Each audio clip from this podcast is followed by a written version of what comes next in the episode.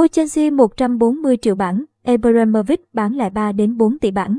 Abramovich nói rằng ông mệt mỏi và không muốn câu lạc bộ Chelsea bị gián đoạn phát triển hay rơi vào khủng hoảng nếu có điều bất ngờ và tồi tệ xảy ra với một tỷ phú người Nga như ông.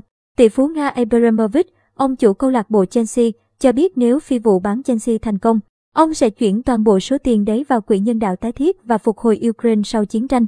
Abramovich nói rằng ông mệt mỏi và không muốn câu lạc bộ Chelsea bị gián đoạn phát triển hay rơi vào khủng hoảng nếu có điều bất ngờ và tồi tệ xảy ra với một tỷ phú người Nga như ông. Ông đã tiên liệu sẽ có những tình huống phức tạp xảy ra với ông và với câu lạc bộ Chelsea nếu ông vẫn còn nắm giữ nên phải bán trước khi điều tồi tệ đấy xảy ra. Cũng có thông tin từ báo chí Nga chỉ ra rằng, tỷ phú Abramovich rất thân cận với Tổng thống Nga Putin nên việc sở hữu một đội bóng nhà nghề tại Anh thì sớm muộn gì mọi chuyện tồi tệ sẽ xảy ra. Trong khi đó ở Hạ viện Anh thì đã xôn xao bàn tán vì sao tỷ phú Abramovich, chủ nhân câu lạc bộ Chelsea, chưa bị phía Anh trừng phạt. Ở Anh còn phân tích rằng các lĩnh vực làm ăn của ông Abramovich đều ít nhiều có liên quan đến nhà nước Nga và đó là điều khiến Abramovich không thể có hộ chiếu. Anh như ông đang có thêm hộ chiếu Israel, Bồ Đào Nha. Abramovich đã có 19 năm làm chủ câu lạc bộ Chelsea từ năm 2003 khi ông mua về với giá 140 triệu bảng.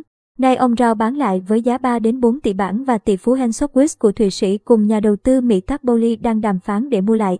Lại cũng có thông tin thêm một nhân vật nữa là tỷ phú Jada Faridi, người Pakistan, xuất hiện đòi một mình đồng tất Chelsea.